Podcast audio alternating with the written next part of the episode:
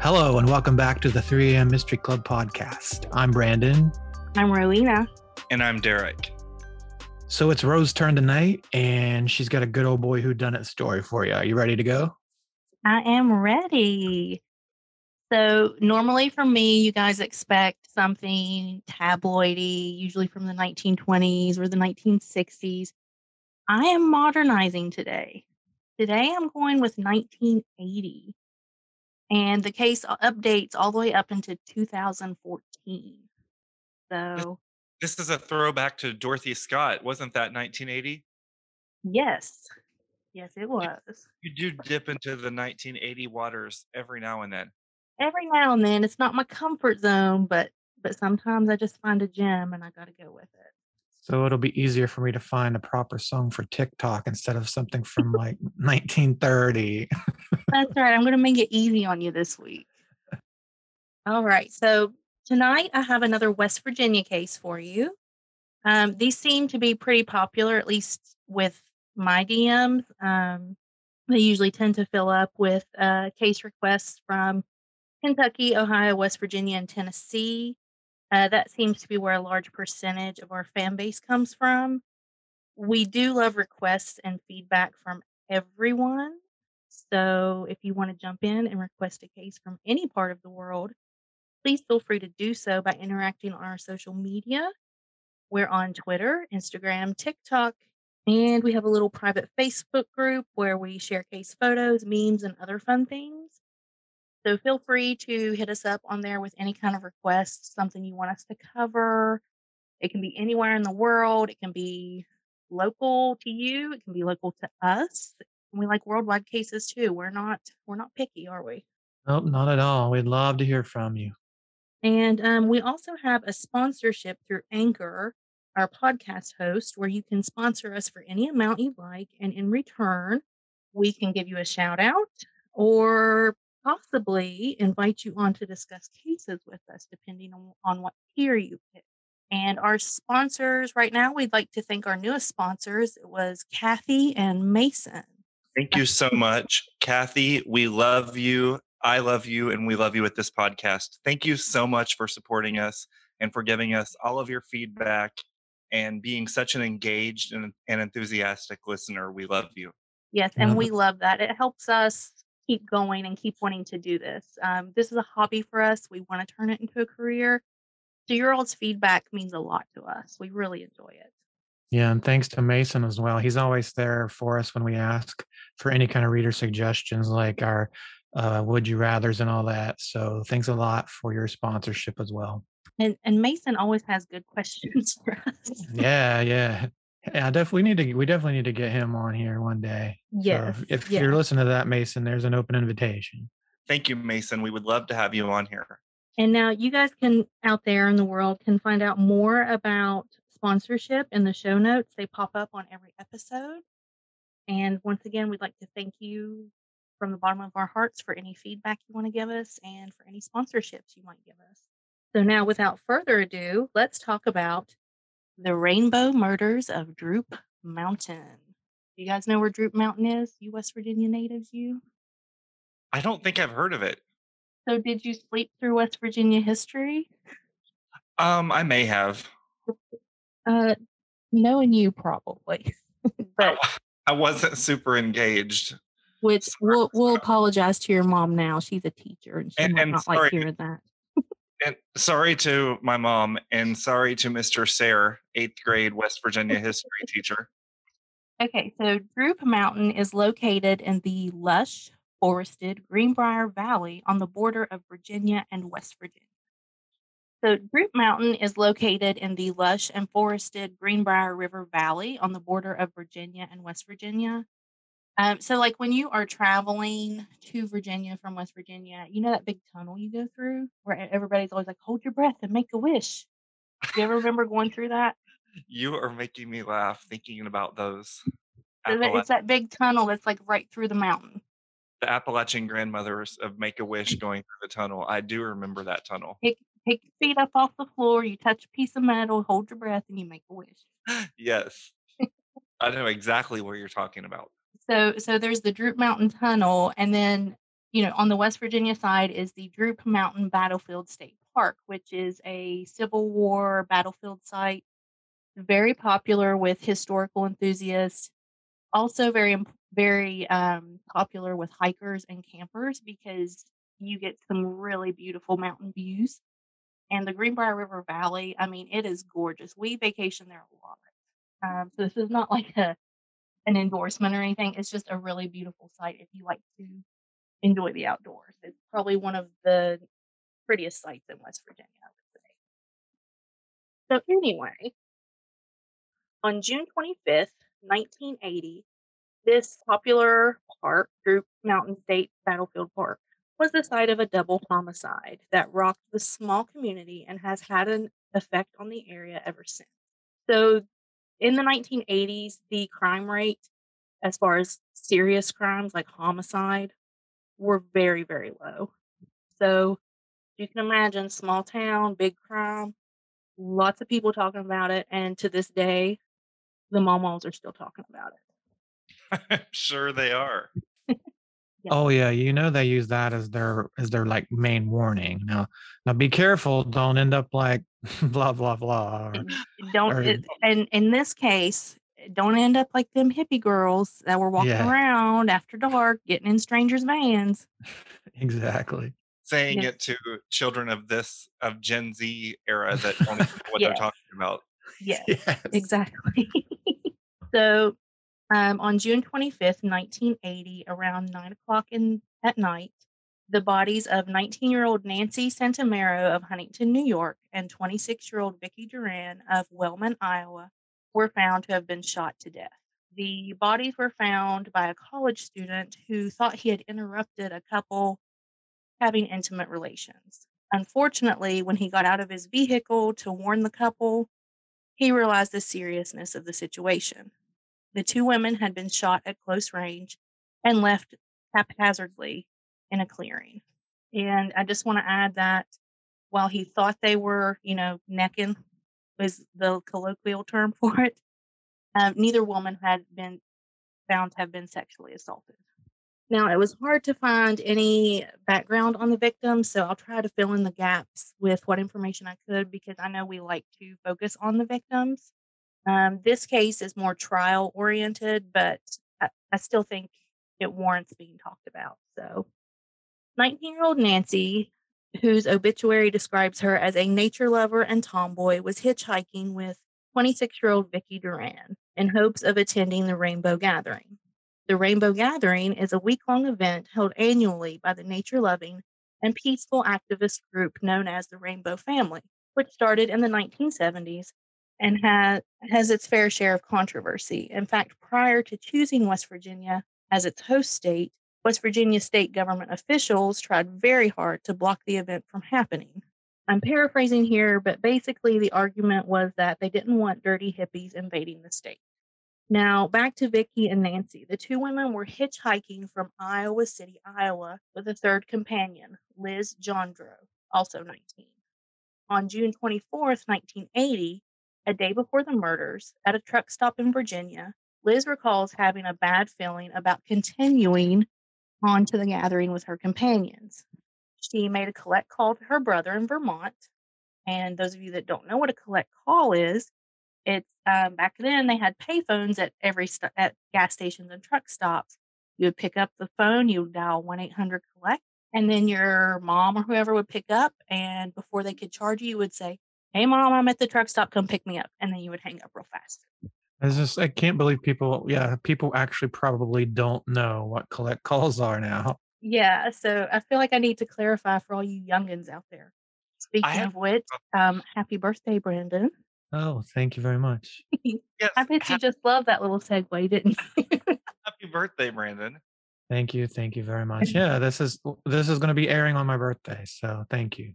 so, and for your birthday, I gave the gift of explaining what collect calls were. That's right up my alley. Now tell everybody what a VHS tape is. So, back in the old days, movies, kidding.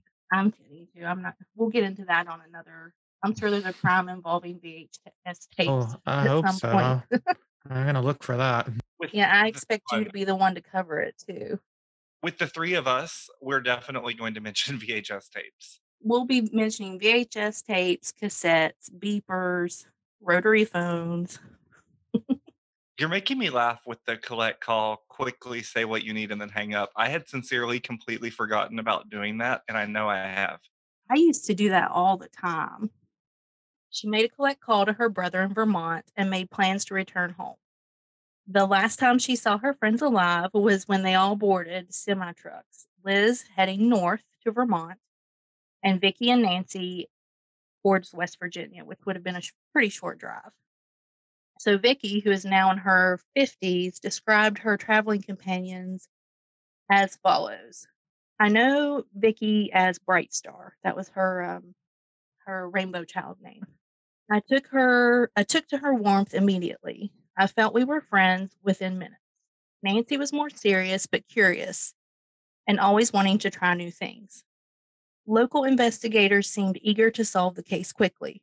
Author Emma Copley Eisenberg, who wrote the novel The Third Rainbow Girl, says of her research into the case I learned the investigators, who were local, felt that the, their home place was somehow responsible for the acts of violence. The quest for justice morphed into a larger quest to redeem their community and rid it of bad apples.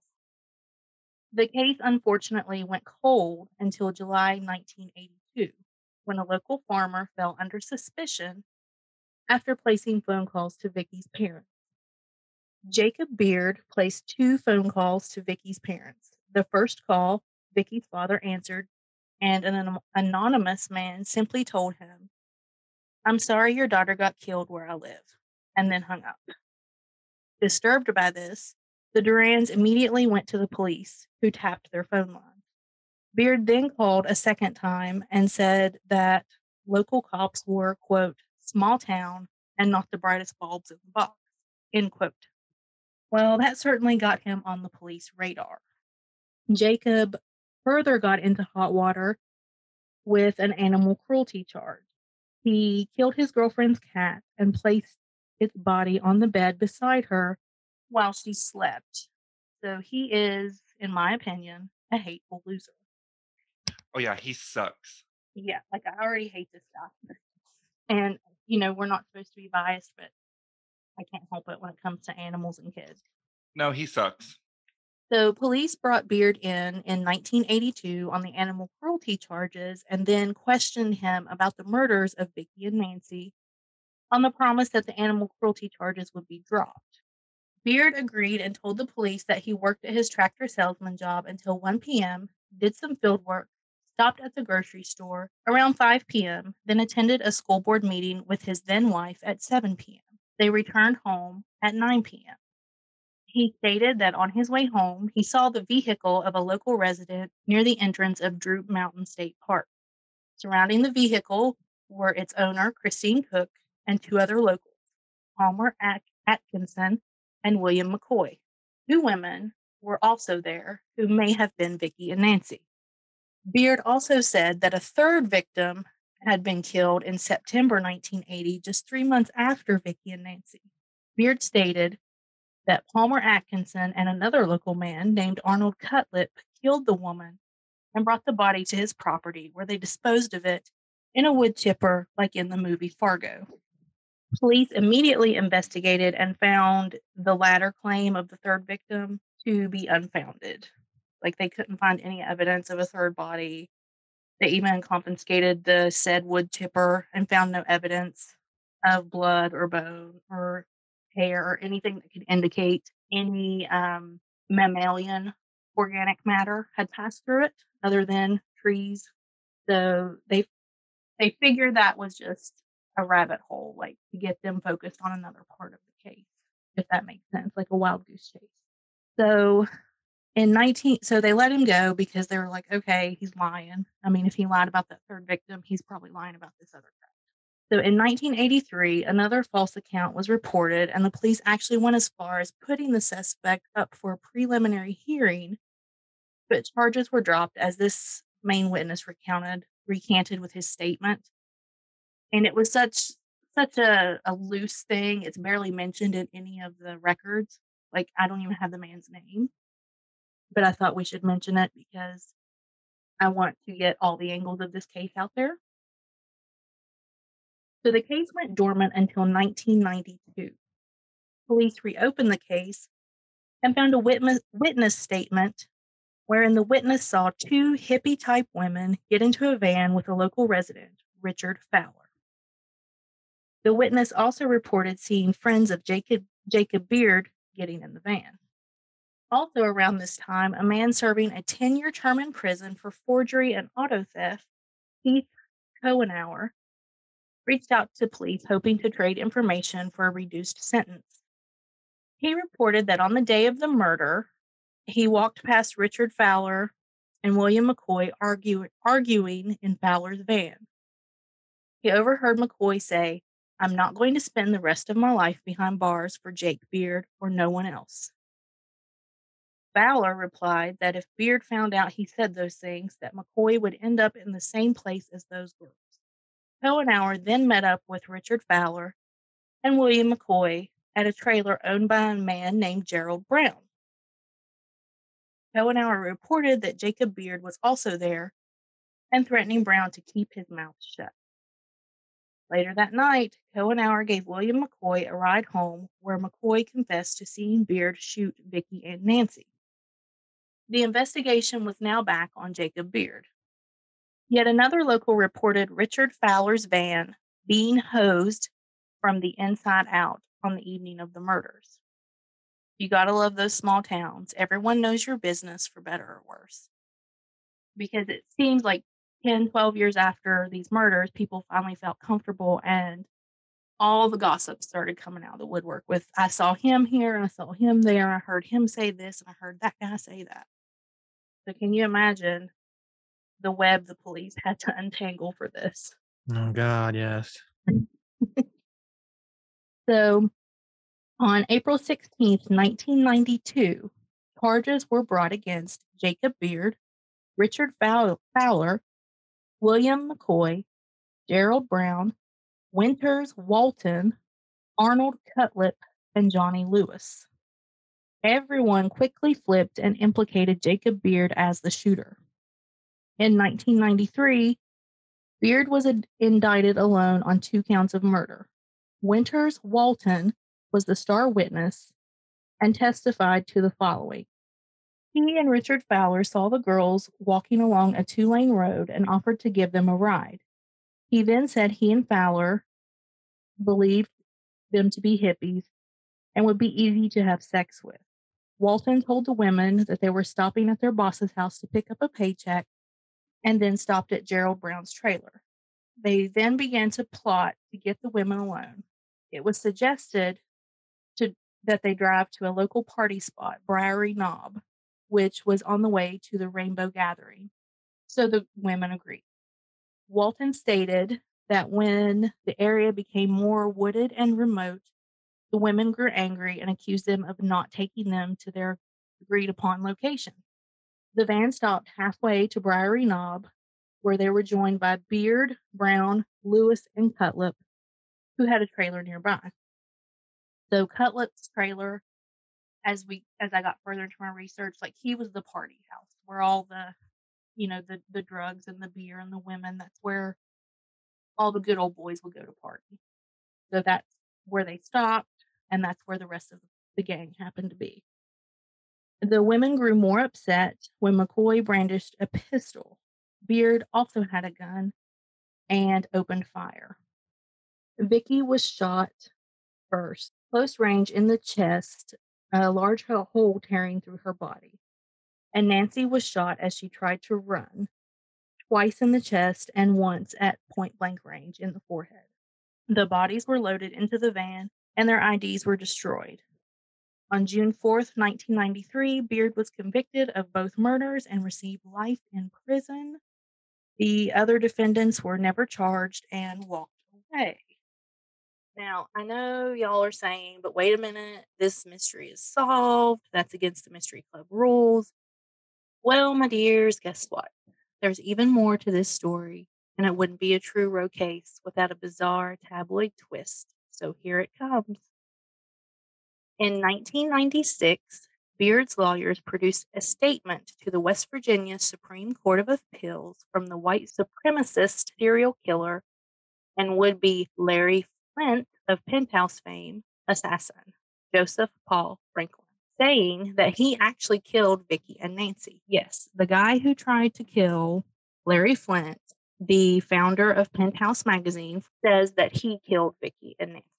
So is it another one of those stupid false confessions that we always find, or This is where it remains to be seen. So it turns out when this case was first investigated back in 84, Franklin said that he killed two girls in West Virginia and he just left it at that. Like he didn't mm. expound on it, he didn't explain anything, he just left it at that.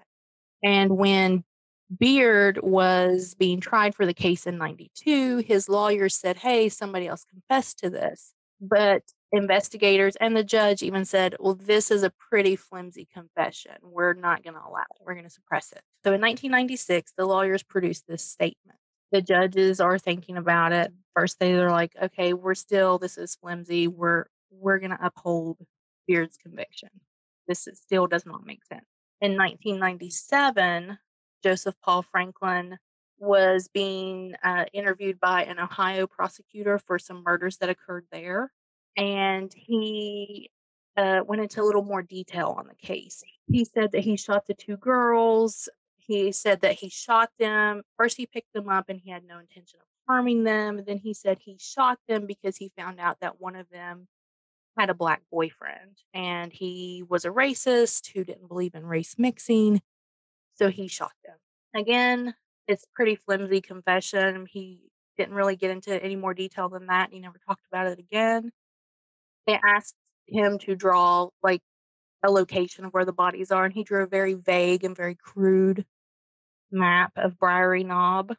Um, it was just enough for the for them to for uh, Beard's attorneys to finally get a, a, a retrial.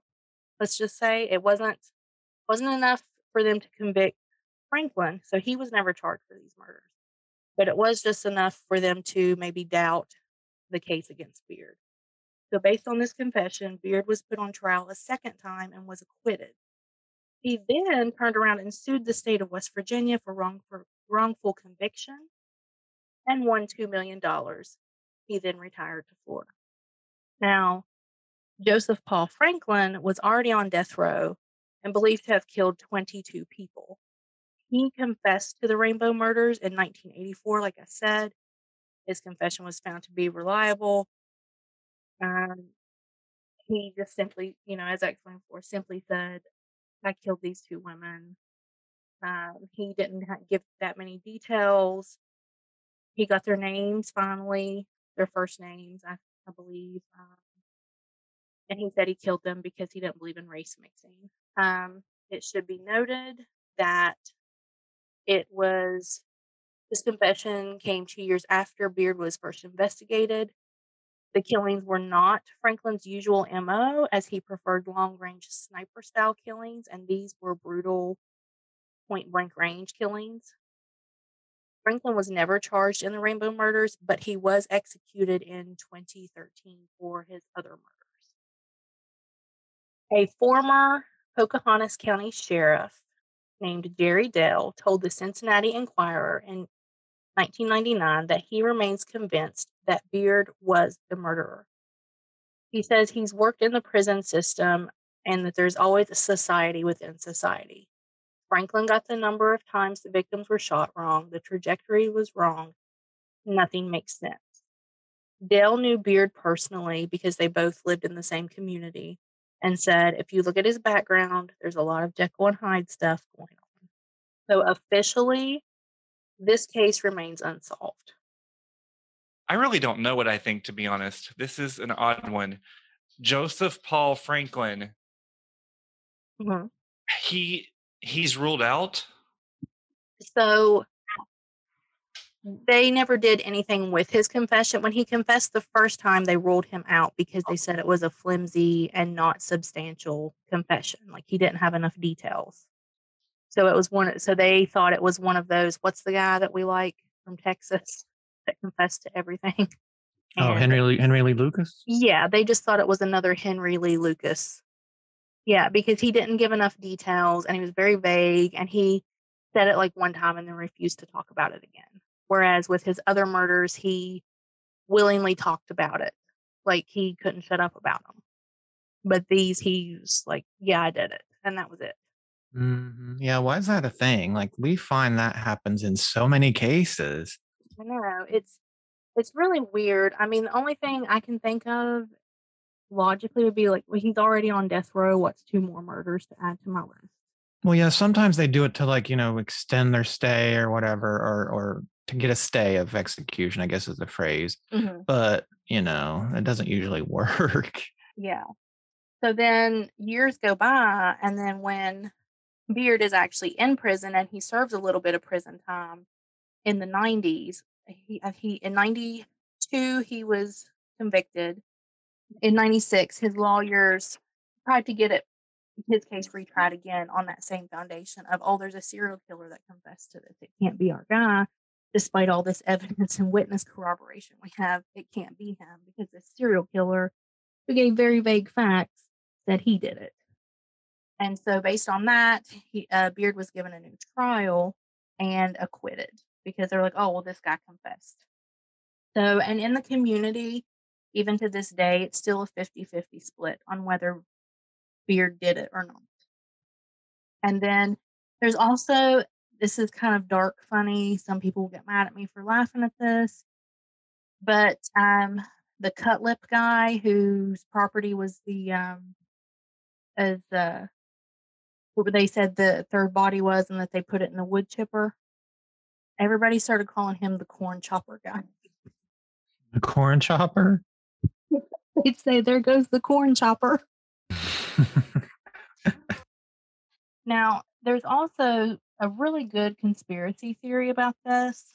And I didn't bring it up in the main podcast because I know we like to stay as factual as possible with our cases.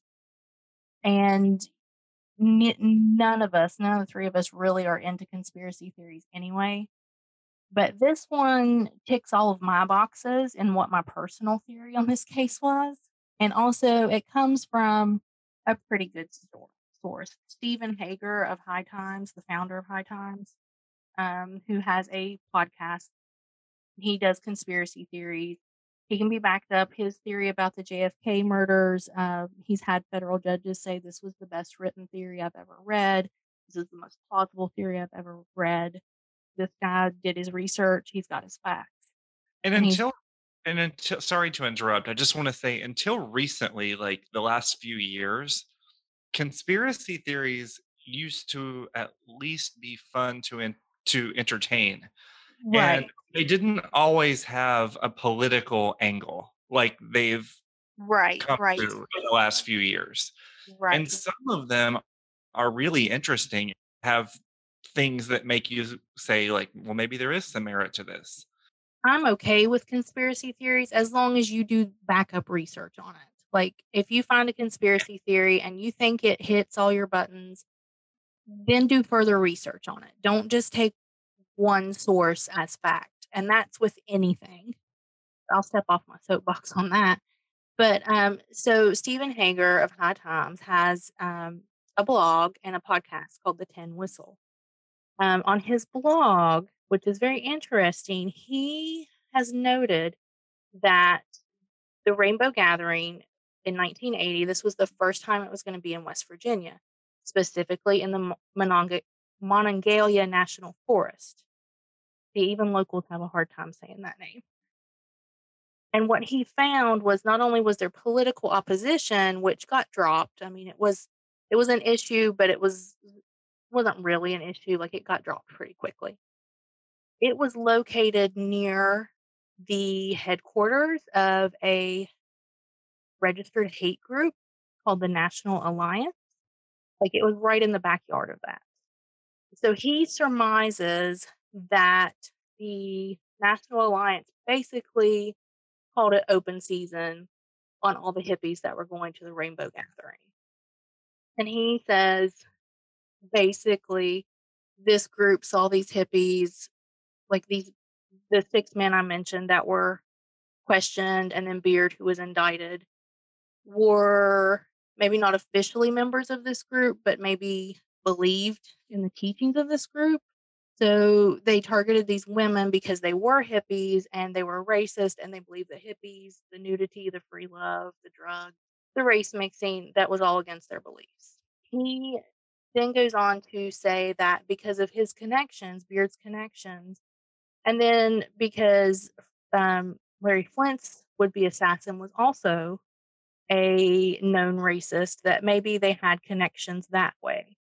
And so to get Beard acquitted, they, through the grapevine of the jail, had him gave fed him enough details to finally make the confession meaty enough to get Beard acquitted.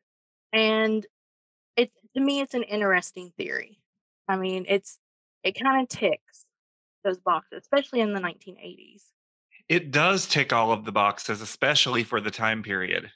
So, and, mm. and I'm not generalizing, I'm not random, you know, I'm not blanketing the culture of West Virginia or the county because I, I live in West Virginia still. And I know that's not true of everybody, but this is just a nice, meaty side note to this case that someone researched really well and they put two and two together really well. And it, it's kind of interesting to just go and look at it from that angle. That's all I'm saying. So, what do you guys think about that theory? Hey, I think it I think it should just be called a theory and not a conspiracy theory because, you know, I think there could be some yeah, some truth to it. Yeah, I do too. And mm. at the same time that this the festival was happening, the gathering, the head of the the National Alliance had um, published some books and manifestos on basically anti-hippie propaganda. Um, so that's another reason that this theory is out there that could be possible. Right now, I'm really intrigued by the uh, thought of somebody in 1980 finding out that this was being held in West Virginia and going there. Like, how did they find that out in the 80s? Like, I've, I've been thinking about this the whole time. I always get obsessed with how people communicated before cell phones and the internet. It's Yeah. like, how did they know? And like, why West Virginia? And is it still held there? It is it well, it was after these murders, it was uh block banned from being held here, but recently there are talks that it may start up again. Oh, okay. So is it like in Um, Colo- Colorado now or something? Maybe yeah, yeah, felt like I saw. Yeah. Yeah. And, And, it's like um, it's like Burning Man, sort of like. kind Yeah, of- yeah. It's like Woodstock, Burning Man. They camp, they listen to music, they chant, they sing, they do arts, they do crafts, they smoke a little weed. Uh, And then know, there's murders. and then murders happen. um, but to your point about how did this word get out? Did you watch the series with me and Derek, American Woman? Oh yeah, I watched a few episodes of it, but I didn't Yeah. finish it. So it showed how they got all their, like they got word out to thousands upon thousands, and it was with mailing lists. Yeah, yeah. Like they would they would hand type pamphlets and they would just blanket mail it to people. It's just so intriguing to me. and the and nowadays people are like, I can't believe people would pay attention to a newsletter or mailing list. But yeah. back then, like that was that was your news. If you wanted alternative or underground stuff, it was probably in your junk mail or on a flyer somewhere. Yeah. But although eh, with hippie with hippies, and I'm not using that term in a derogatory way, especially in the 70s and 80s when this was going on, they were, you know, their residencies were not concrete. like they were just traveling everywhere. So that's also that's a good question, Brandon. If Yeah. you if you don't have a permanent residence or you're always on the move, how do you know where to go? I mean, it's like word of mouth, but still, even then. Yeah, like I know if it was me, I know back in the 90s, I was not popular enough to even know where the kids partied around our county. So I I couldn't imagine finding out where a hippie festival. I would like to see a movie about this and see 1980 West Virginia Hippie Festival. Yeah, that would be really interesting. There is a documentary I saw on IMDb. It's not out for people to watch yet, or at least I couldn't find any places to watch it anywhere or even buy it. but this lady's been working on it for about 10 years now. Oh Um, yeah, I was I was just I was just googling to see uh, how long it's been around, and I did see that there's a documentary being made. Yeah, Yeah. So that'll called be the Rainbow. Murder, the Rainbow Murders, I think. Yeah. Yeah. Can't believe I never heard of this. It's always surprises me when there's a case I haven't heard of, especially one like this that I feel like I should have heard of. Yeah. Really. I um I've been thinking also about how I had this coworker, an older coworker at one time. She introduced me to her son. He was a pretty he was young at the time. And she introduced me as somebody who would have been a hippie back in the day. So I've always wondered that about myself. Would I have been a hippie if I was born earlier? Like if I was, you know, if I was a teenager in the 60s or 70s, like I wonder if I would be. Sometimes I think so, and then sometimes I think I wouldn't be. But she seemed to think I would have been. What do you think? Would you have been a hippie? Well, no, I wouldn't. I would have been that nerdy girl. I would have been Peggy Olson from Mad Men. uh, I think you. I think you would have been more of the rock and roll, not the hippie per se, but the kid that goes on tour and follows Yeah. his favorite band. I think Derek would have been a hippie. Yeah, definitely, I would have been. no doubt. Yeah, you're you were basically a nomad anyway, so I could just yeah, that was that would have been your time. That Yeah, really I- was a time made for nomads. Yeah. Yes, A nomad like me. but yeah, I totally would have been the girl who wanted to go to the big city and work in uh, copyright or something. I probably would have been I would have been killed in Vietnam. I know I Oh, well, then let's say early 60s.